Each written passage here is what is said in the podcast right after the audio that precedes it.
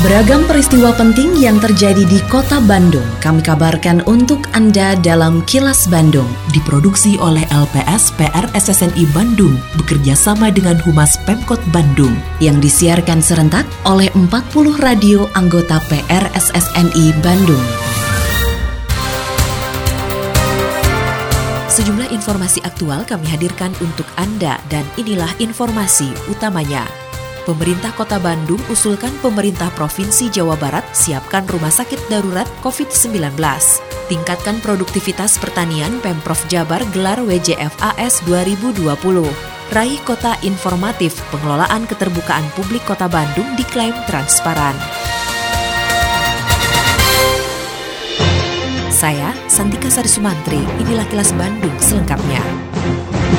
Pemerintah Kota Bandung akan mengusulkan kepada pemerintah Provinsi Jawa Barat untuk mendirikan rumah sakit darurat khusus bagi pasien yang telah melewati fase darurat COVID-19. Wali Kota Bandung Oded M. Daniel mengusulkan Gor Arca Manik, Stadion Gelora Bandung Lautan Api dan Gor Pajajaran untuk digunakan sebagai rumah sakit darurat. Namun lokasi tersebut belum diputuskan karena pemerintah Kota Bandung masih melakukan koordinasi dan komunikasi. Pemerintah Kota Bandung juga akan menambah tempat isolasi untuk pasien orang tanpa gejala atau OTG, seiring kapasitas ruang isolasi di sejumlah rumah sakit rujukan COVID-19 di Kota Bandung yang hampir penuh. Selain itu, Oded mengatakan pemerintah kota Bandung akan terus meningkatkan pelacakan kasus dan pemeriksaan laboratorium, termasuk membatasi mobilitas masyarakat antar daerah agar kasus positif COVID-19 di kota Bandung tidak terus bertambah. Kita akan meningkatkan pelacakan kasus dan pemeriksaan laboratorium. Mengusulkan kepada Pemprov, Pemprov Jabar untuk antisipasi pendirian rumah sakit darurat bagi pasien yang telah melewati fase daruratnya dan pembatasan mobilitas masyarakat antar daerah. Menambah fasilitas tempat isolasi bagi OTG. Aktif dalam melakukan edukasi kepada masyarakat tentang kepatuhan protokol kesehatan, terutama edukasi terkait kesehatan bagi masyarakat yang memiliki penyakit komorbid, baik itu di kewilayahan hingga sampai tempat-tempat yang lainnya. Diterapkannya kembali pembatasan sosial berskala besar atau PSBB proporsional di Kota Bandung berdampak terhadap jumlah pengunjung ke sejumlah objek wisata di Kota Bandung termasuk Kebun Binatang Bandung. Manajer Komunikasi dan Promosi Kebun Binatang Bandung, Sulhan Syafi'i mengatakan, sejak diberlakukannya PSBB proporsional, jumlah pengunjung yang datang menurun tajam. Meski begitu, Kebun Binatang Bandung tetap dibuka untuk umum dengan pembatasan waktu operasi sesuai ketentuan yang berlaku. Sebelumnya, pemerintah kota Bandung memperlakukan PSBB proporsional sejak Jumat pekan lalu, merespon masuknya kota Bandung dalam zona merah kewaspadaan COVID-19 atau resiko tinggi penyebaran COVID-19. Selama diberlakukan PSBB proporsional, sejumlah sektor yang direlaksasi seperti tempat wisata kembali diperketat yang meliputi jam operasional dan jumlah kapasitas pengunjung biasanya pada hari weekend kunjungan sudah mencapai hampir 3.000 orang, namun hari Minggu kemarin di bawah 1.000 orang. Pada hari Sabtu tanggal 5 Desember kunjungan hanya 600 lebih sedikit. Setelah diberlakukan PSBB kembali di Kota Bandung, memang kami tetap dibuka seperti biasa mulai jam 8 hingga jam 4 sore pengunjung terakhir masuk, jam 5 harus tutup. Pemerintah Jawa Barat terus berupaya meningkatkan produktivitas pertanian, antara lain dengan membuka pasar untuk memudahkan petani lokal menyalurkan hasil produksinya. Kepala Biro Perekonomian Provinsi Jawa Barat, Beni Bahtiar, mengakui tahun depan Jawa Barat berpotensi krisis pangan khususnya beras. Hal ini akan terjadi jika negara penghasil beras seperti Vietnam dan Thailand mengurangi ekspor berasnya termasuk ke Indonesia. Upaya yang dilakukan di antaranya melalui West Java Food and Agriculture Summit atau WJFAS 2020 yang merupakan kerjasama antara pemerintah Provinsi Jawa Barat dengan Bank Indonesia Perwakilan Jawa Barat dengan tujuan mempertemukan pasar dengan petani Jawa Barat. Tujuannya tidak lain adalah bagaimana petani ini bisa menjual hasil panennya. Karena selama ini petani ini bingung. Ternyata saudara-saudara kita di off-taker ini sudah memiliki pasar ekspor yang notabene komoditasnya ini cukup menjanjikan. Kalau seandainya nanti petani yang ada di Jawa Barat ini bisa memenuhi kebutuhan pasar ekspor, insya Allah ini akan meningkatkan kesejahteraan petani. Terkait dengan berita sebelumnya.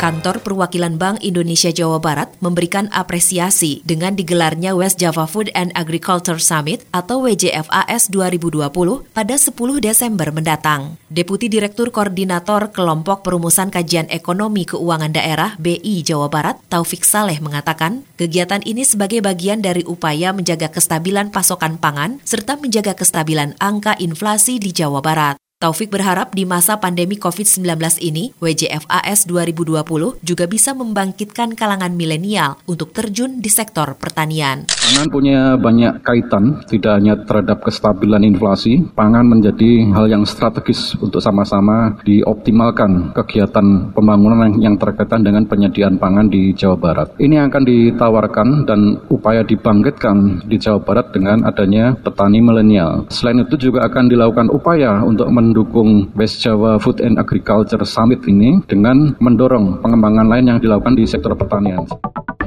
Layanan internet atau mobile banking memberi kemudahan dalam melakukan transaksi keuangan, tapi kita juga perlu waspada agar terhindar dari penyalahgunaan dan menjadi target kejahatan transaksi keuangan.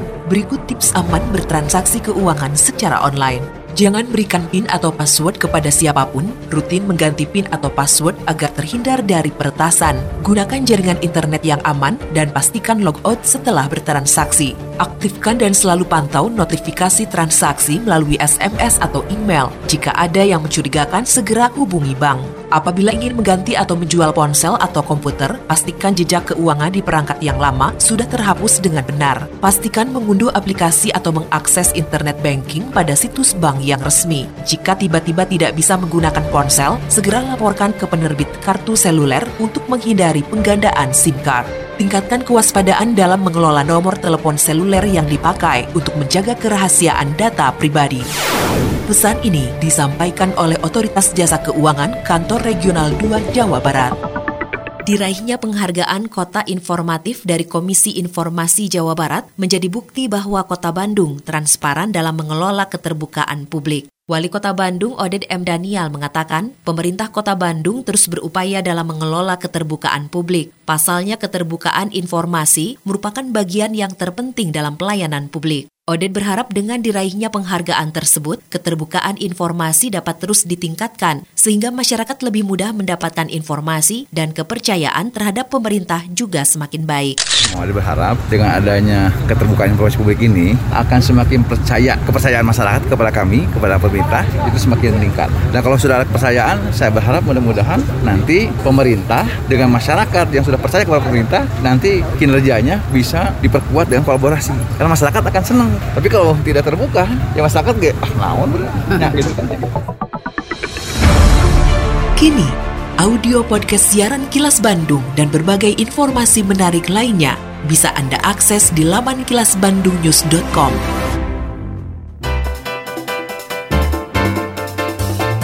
Berikut sejumlah agenda kerja para pejabat Pemkot Bandung Selasa 8 Desember 2020. Wali Kota bersama Wakil Wali Kota dan Sekretaris Daerah membuka kegiatan gelar pengawasan di lingkungan pemerintah Kota Bandung. Agenda lainnya, Wali Kota menerima penghargaan Raksa Prasada kategori Kabupaten Kota Peduli Lingkungan Hidup yang dilakukan secara simbolis di halaman depan Gedung Sate. Sedangkan Wakil Wali Kota menghadiri persiapan kegiatan deklarasi Kelurahan Lengkap menuju Kota Lengkap wilayah Kota Bandung. Selanjutnya menghadiri pelantikan pejabat fungsional di lingkungan pemerintah Kota Bandung. Selain agenda kerja para pejabat Pemkot Bandung, informasi dari Humas Kota Bandung, yaitu Sekretaris Daerah Kota Bandung Emma Sumarna menegaskan, kegiatan ekonomi dan kebutuhan pokok masyarakat harus terjamin meski di masa pandemi COVID-19.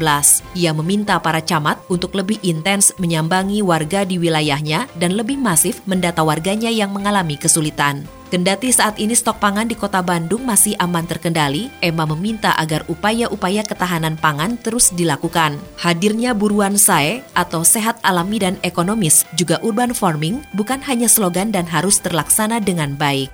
Demikian agenda kerja para pejabat Pemkot Bandung dan info aktual yang diterima redaksi LPS PR SSNI Bandung dari Humas Pemkot Bandung. Lindungi diri dan keluarga dari COVID-19 dengan selalu memakai masker, mencuci tangan dan menjaga jarak, serta menghindari kerumunan. Patuhi protokol kesehatan di masa adaptasi kebiasaan baru untuk mencegah penularan virus corona.